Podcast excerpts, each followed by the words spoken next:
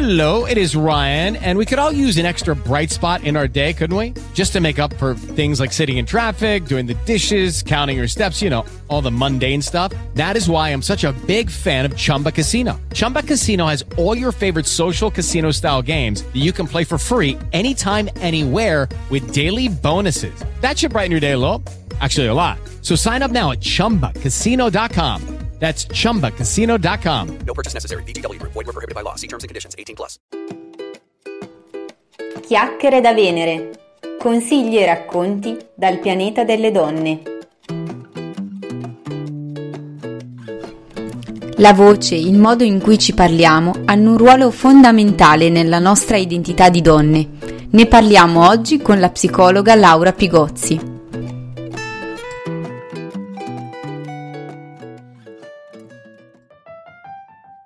Buongiorno a tutte e benvenute a questa nuova puntata podcast di Chiacchiere da Venere.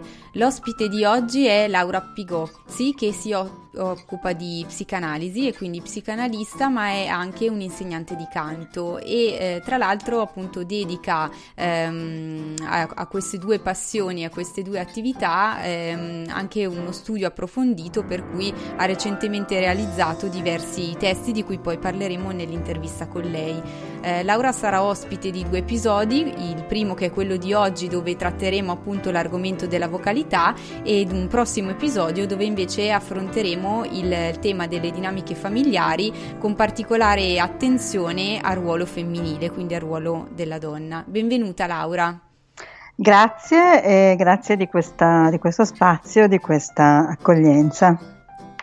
Grazie mille a lei per, per aver accettato l'invito.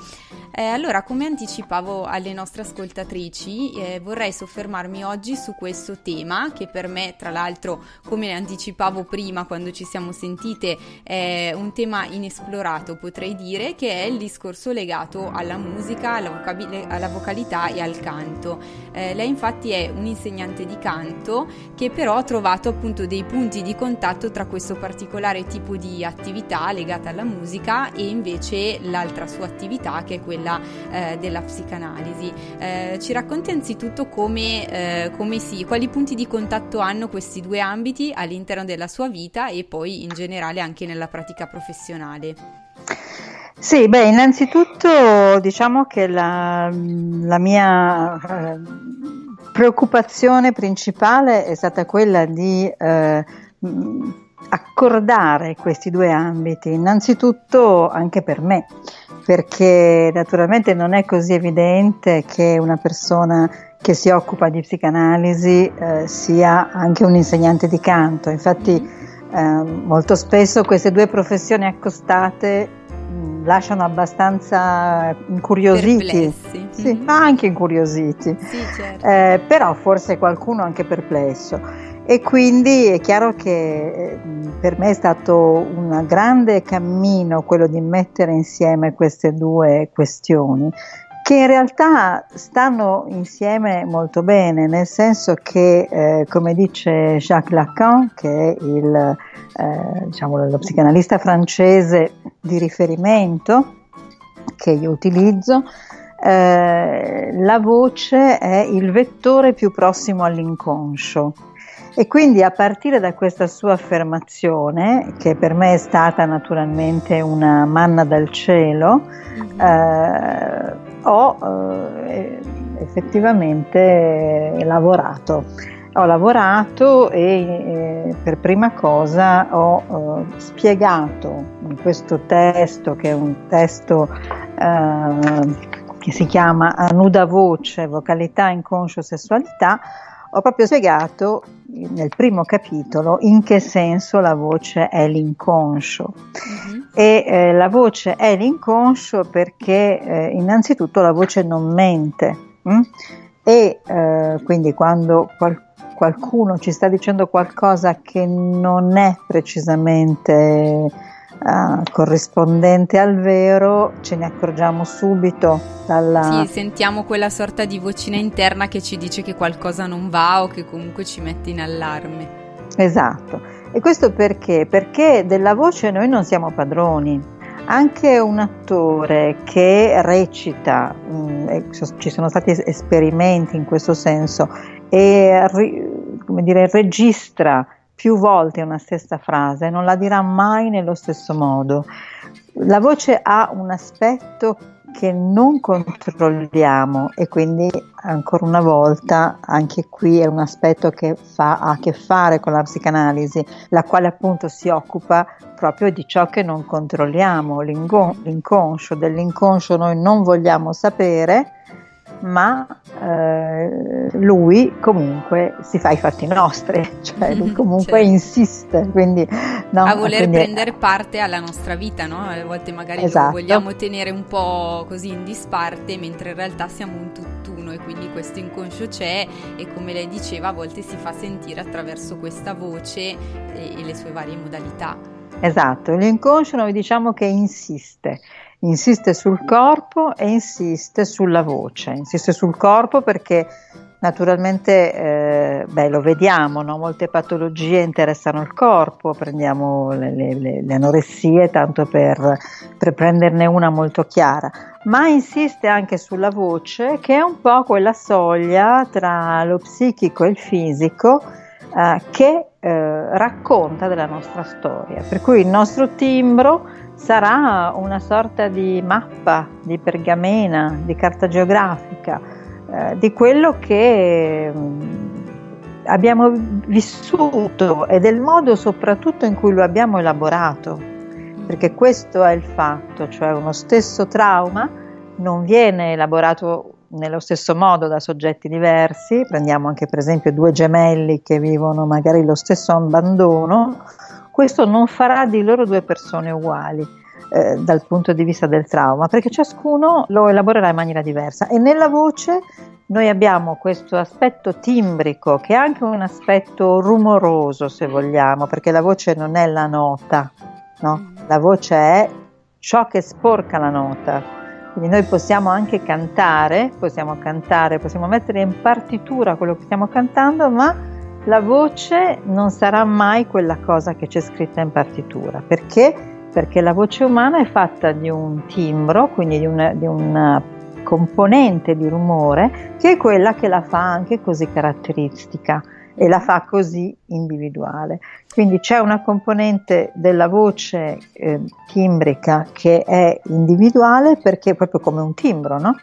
perché eh, un po' ha a che fare con la conformazione del nostro viso del nostro corpo, per cui risuona diversamente in ogni corpo, ma un po' anche perché eh, risente, e anzi molto, risente di questa parte inconscia di cui appunto stavamo parlando. Quindi il, sì. il timbro è un po' la marcatura del soggetto. Sì, è come se fosse, mi viene in mente mentre lei parla, una sorta di, eh, di impronta digitale che non è appunto un'impronta fisica, tattile, eccetera, ma è vocale che però contraddistingue ogni persona. È esattamente un'impronta digitale ed è più eh, precisa dell'impronta digitale, mm, perché l'impronta digitale si può chirurgicamente fare una specie di ablazione no, del mhm. polpastrello, è una cosa che fanno nel, nel mondo del crimine, sì, è una certo. cosa conosciuta questa. mentre i sofisticati sistemi di riconoscimento utilizzano la vocalità capito. E invece, mh, in base alle, ai suoi studi e alla sua esperienza, eh, ci sono degli elementi comuni o comunque distintivi della vocalità eh, del, del, mondo femminile rispetto a quello maschile? Nel senso che eh, quello che mi interessa capire è proprio se ci sono delle cifre distintive eh, o magari anche degli utilizzi o delle dinamiche legate alla voce che sono più specifiche appunto per, per il mondo delle donne. Beh, dunque, eh, noi dal punto di vista del canto abbiamo una tripartizione sia per le voci maschili che per le voci femminili, a partire dai gravi verso gli alti. Eh, detto questo, mh, mm, così come abbiamo una muta vocale per gli uomini che è un po' più accentuata, ma abbiamo anche una muta vocale per le donne che è un po' meno accentuata. Eh, nel corso degli anni le voci maschili e femminili sono meno differenziate, cioè se una volta eh, la distanza tra un soprano e un tenore, per esempio, era di un'ottava, eh, tant'è che gli studi, proprio gli esercizi del mondo musicale, gli studi pubblicati per esercitare le voci, sono gli stessi per i tenori e per i soprani eh, per i baritoni per i, e per eh, i, i, contralti, per, i, per, i bassi e per i contralti e per i baritoni e per i mezzi, mm. eh, oggi, e c'è sempre appunto una distinzione di un'ottava, oggi questa cosa non è, non è più così. Non è più così perché eh, le voci si stanno mh, mm, avvicinando, cioè le voci maschili sono un po' più alte, e le voci femminili sono un po' più basse. Caspita, questo... questo è interessante proprio a livello di cambiamento, quindi della popolazione, cioè cambiamento proprio delle, delle, persone, delle loro caratteristiche fisiche, quindi nel corso del tempo. Cambiano le caratteristiche fisiche, cambiano anche i ruoli sociali, mm-hmm. cambiano le aspettative e tutto questo inser- inerisce a, diciamo, all'inconscio, perché l'inconscio non è una scatola nera che non è toccata dal soggetto che vive nel mondo, ma il soggetto è sempre in, a bagno nell'altro, è sempre immerso in relazione, è sempre immerso nel sociale, quindi non è che le questioni sociali non ineriscano l'inconscio, tutt'altro. E quindi anche questo, eh, questo posizionamento soggettivo diverso, cioè le donne non hanno più bisogno di fare la voce acuta per, eh, per essere carine, per essere... Mm-hmm no, per corrispondere a un modello e anche questo evidentemente passa nella, nella voce che è appunto inconscio. È come se ci fosse una sorta di imprinting, diciamo, delle dinamiche sociali, dei, dei cambiamenti anche che stanno avvenendo nel rapporto tra i generi eh, e che questa cosa in qualche modo le dice di fatto vada a marcare eh, l'inconscio del singolo che poi diventa anche inconscio collettivo, cioè c'è una continua ripercussione tra questi due elementi, l'individuo e sì. la collettività, anche per quanto riguarda, riguarda questi cambiamenti a livello so- sociale e relazionale. Quindi. Sì, sì, non diventa inconscio collettivo nel senso junghiano secondo me, ma diventa proprio inconscio che è, è diciamo, mm, relativo anche agli altri, perché appunto l'inconscio è l'altro, no? dice Lacan, cioè ha a che fare con eh, le aspettative che gli altri hanno su di noi. No? Pensi anche certo. quando un bambino viene al mondo, viene al mondo con una serie di, già di parole, già, ha, già, ha, già, una valigia piena di parole, che sono le parole e, e, anche il modo di dirle, il modo di pronunciarle che i suoi genitori eh, hanno appunto pronunciato prima che lui venisse al mondo. Quindi viene... L'elemento del linguaggio, tra l'altro eh, qualche tempo fa ho avuto ospite appunto Irene Riva con cui abbiamo discusso di dinamiche di genere eccetera e anche con lei abbiamo toccato questo passaggio legato al linguaggio rispetto alla um, definizione in qualche modo che l'individuo dà di sé, che la società dà dell'individuo in relazione anche al genere e a tutte queste, queste dinamiche. Quindi anche in questa occasione sta ritornando un po' questo tema del, del linguaggio proprio originario e con cui le persone si definiscono e, e definiscono la propria individualità. Aggiungerei per quello che mi riguarda anche il tema della prosodia, cioè io posso dire una parola con tante prosodie, cioè con tanta musica, cioè posso dirla in maniera diversa. Mm-hmm. Se io dico alla mia bambina come sei bella, posso, dirla, eh, posso dirlo freddamente come sei bella, oppure posso dire come sei bella.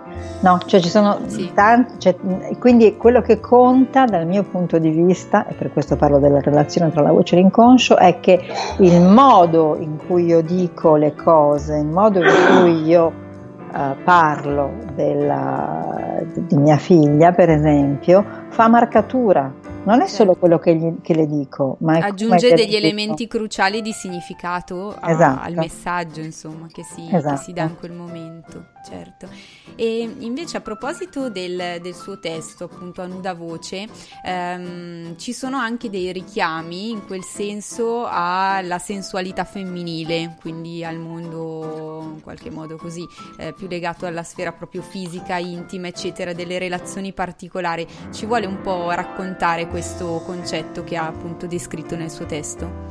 Sì, lo racconto con piacere perché questo testo è formato dai, di quattro parti, quindi la prima si intitola La voce all'inconscio, la seconda è sulle voci familiari, cioè come incidono le voci del, della, della, madre e la, vo- e la, voce del padre eh, su, sui soggetti.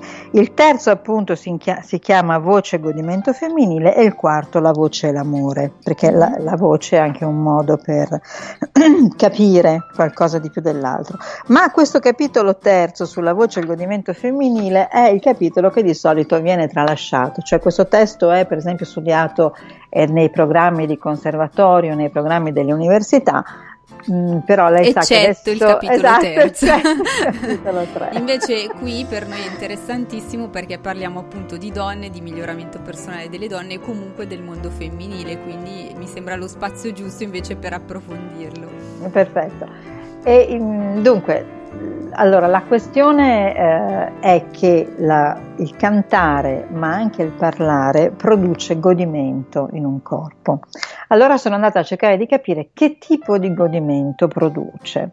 Uh, dalla teoria di Jacques Lacan noi sappiamo che l'uomo vive due tipi di godimento sostanzialmente, un godimento fallico è una libido fallica emissiva più maschile che ha un andamento di acme e scarica e una libido più femminile um, questo lo dice anche la Françoise Dolto, questo è Françoise Dolto soprattutto che dice di questa libido femminile che è in forma un po' concentrica. Analizzando i disegni dei bambini, Françoise Dolto, che è una psicanalista francese anche lei, um, dice appunto che i maschi hanno questa, eh, questo, questi segni che, da, che agitata, no? quindi queste, queste, queste, parabole, questi lanci, questi segni agitata che, eh, che fa, fanno parte poi dei loro giochi, lanciare i sassi, eccetera, e, mh, mm, la fionda, cioè,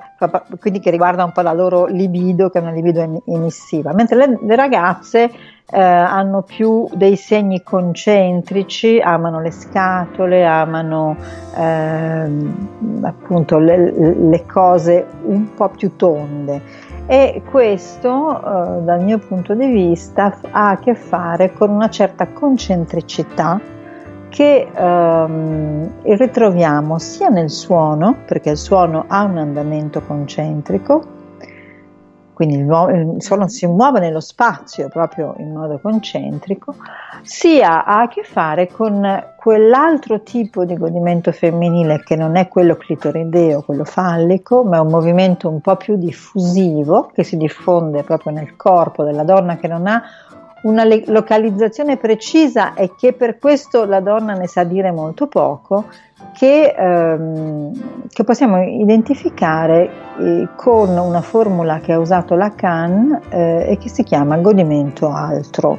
Quindi è un godimento altro con la A maiuscola, è un godimento che eh, fa riferimento ad altro, che porta la donna un po' anche fuori di sé, diciamo, e, ehm, e che in qualche modo associando il godimento del canto e il godimento altro che una donna prova a livello libidico senza mai saperne dire precisamente qualcosa, mi pareva una buona idea, e questo è un po' diciamo mia, il mio apporto no, alla, mm-hmm. questa faccenda, mi pareva una buona idea per far capire qualcosa di più alle donne stesse di quel godimento che provano ma che non sanno descrivere.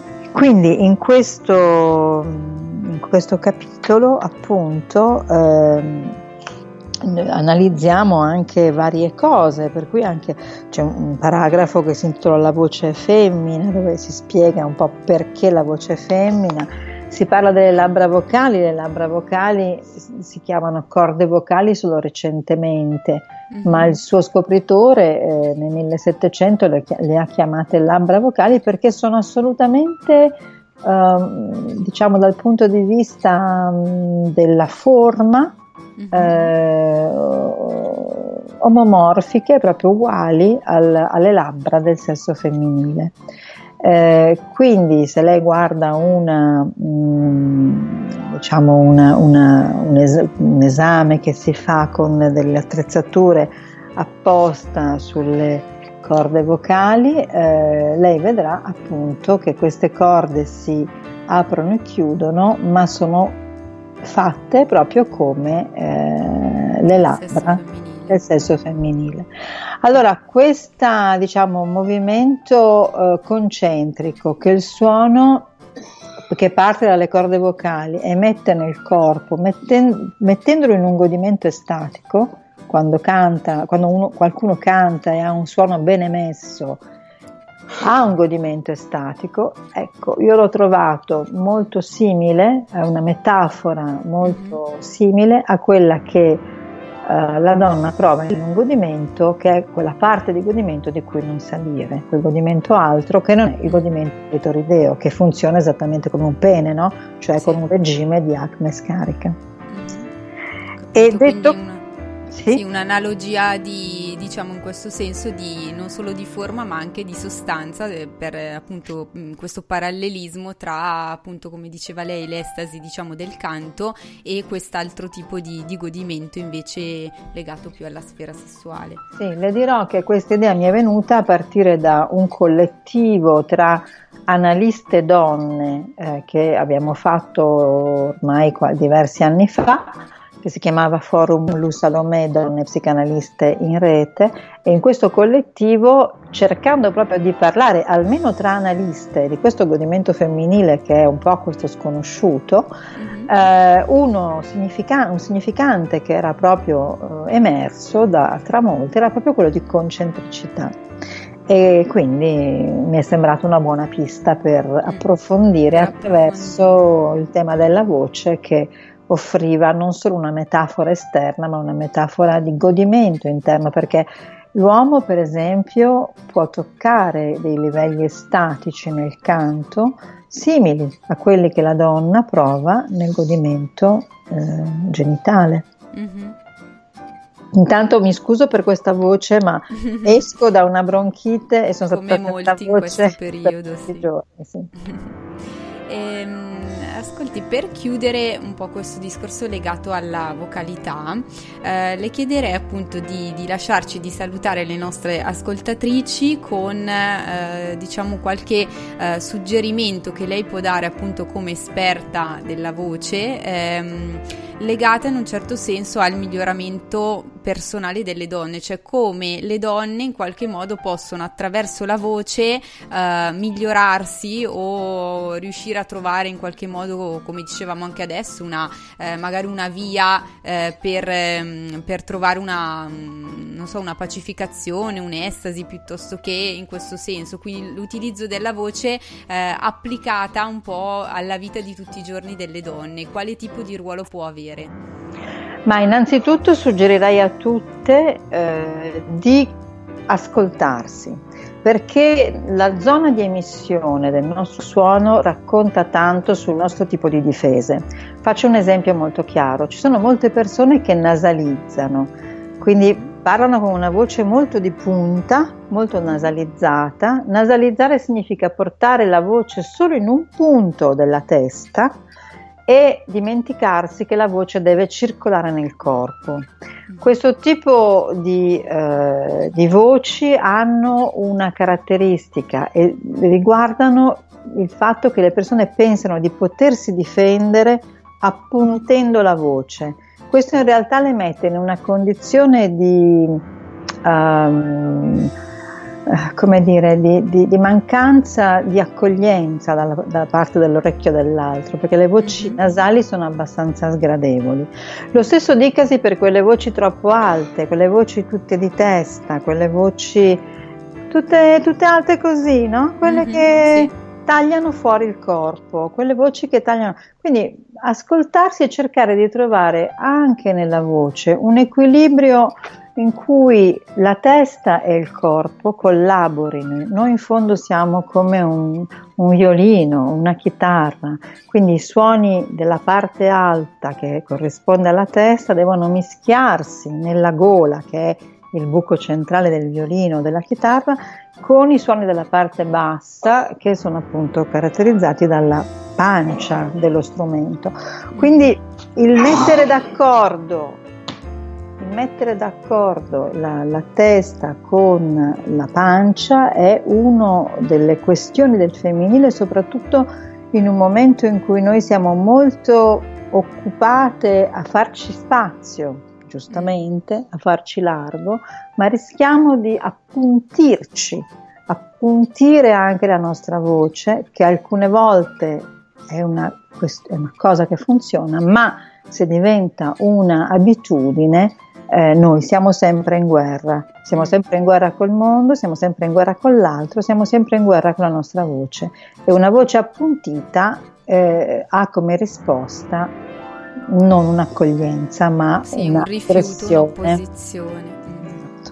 Quindi lì il consiglio è quello un po' di, di, cercare la via dell'equilibrio di sé a partire proprio anche dalla nostra voce, che diventa un modo appunto per trovare sia un equilibrio personale.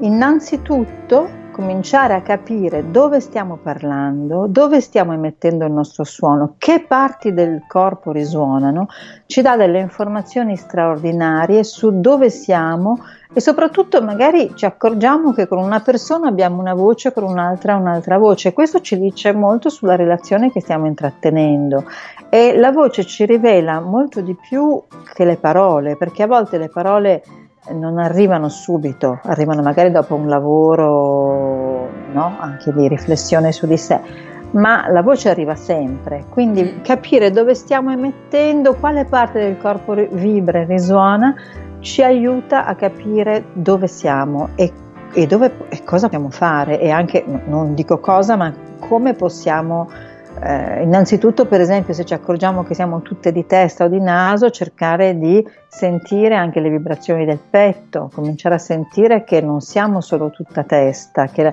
è come se io ho uno stereo, no? E ho una cassa dei bassi e una cassa degli alti e togliessi la cassa dei bassi se lei ascolta la sua canzone preferita e, as- e toglie la cassa dei bassi, sì. sentirà una canzone che mm-hmm. non sarà più la sua preferita. E così la nostra voce, non possiamo toglierci la- una cassa. Generalmente noi ci togliamo la cassa dei bassi. Ok. La ringrazio per questa, questa così, questo suggerimento molto pratico perché davvero va fuori magari un po' dalle nostre abitudini, dalle nostre visioni e quindi trovo che sia davvero una, un punto di vista, una prospettiva mm, diversa da quelle abituali ma molto interessante proprio nell'ottica di un equilibrio con noi stesse e eh, con il contesto in cui siamo immerse. Quindi la ringrazio ancora per essere stata con noi e ribadisco l'invito insomma per la prossima chiacchierata chiacchierata legata al tema della famiglia e della maternità. Eh, ancora grazie. Ringrazio, ringrazio lei Cristina e a presto.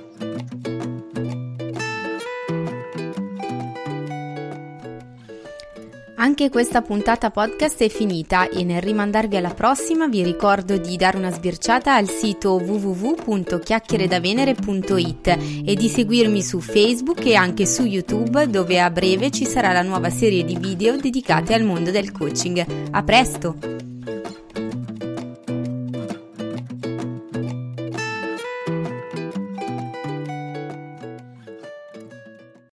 Lucky Land slots, you can get lucky just about anywhere. Dearly beloved, we are gathered here today to. Has anyone seen the bride and groom? Sorry, sorry, we're here. We were getting lucky in the limo and we lost track of time. No, Lucky Land Casino, with cash prizes that add up quicker than a guest registry. In that case, I pronounce you lucky. Play for free at LuckyLandSlots.com. Daily bonuses are waiting. No purchase necessary. Void where prohibited by law. 18 plus. Terms and conditions apply. See website for details.